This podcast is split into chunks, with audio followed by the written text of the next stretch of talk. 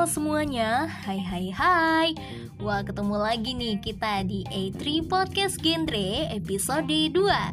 Gak kerasa ya, padahal udah dua minggu yang lalu nih kita kenalan. Tapi rasanya baru kemarin gitu lah. Dan sekarang kita udah ketemu lagi nih. Jadi kata-kata waktu memang cepat berlalu itu sebuah fakta ya. Eh aku mau nanya dong, harapan teman-teman hari ini apa sih?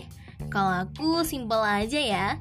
Semoga yang lagi dengerin podcast ini dalam keadaan sehat semua. Yang lagi sedih, semoga lekas ketemu bahagianya. Dan buat yang gamon, semoga cepat sadar aja sih. Ngomongin seni, itu udah bukan kata yang asing lagi ya buat kita semua. Dan bahkan terkadang secara nggak sadar, hal-hal yang kita lakuin di keseharian kita itu bisa bernilai seni loh teman-teman. Tapi teman-teman udah pada tahu belum nih definisi seni itu apa?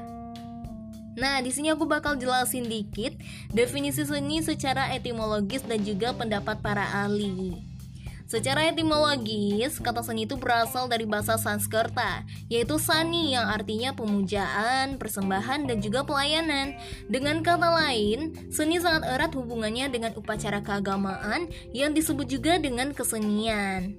Nah, ada banyak ahli yang juga mendefinisikan arti seni nih. Tapi di sini aku bakal jelasin tiga di antaranya. Yang pertama, menurut Aristoteles.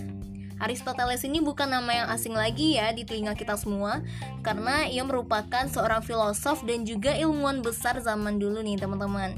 Nah, menurut Aristoteles, seni adalah suatu bentuk ungkapan dan penampilan yang tidak pernah menyimpang dari kenyataan. Dan seni itu meniru alam. Kalau dalam pepatah Minang, alam tak kambang jadi guru. Nah, yang kedua ada menurut Leo Tolstoy. Menurut Leo Tolstoy, seni adalah ungkapan perasaan pencipta yang kemudian diungkapkan pada orang lain dengan harapan mereka dapat merasakan apa yang dirasakan oleh penciptanya. Nah, jadi maksudnya di sini itu pesan yang hendak ingin disampaikan oleh pencipta itu sampai ya kepada orang lain.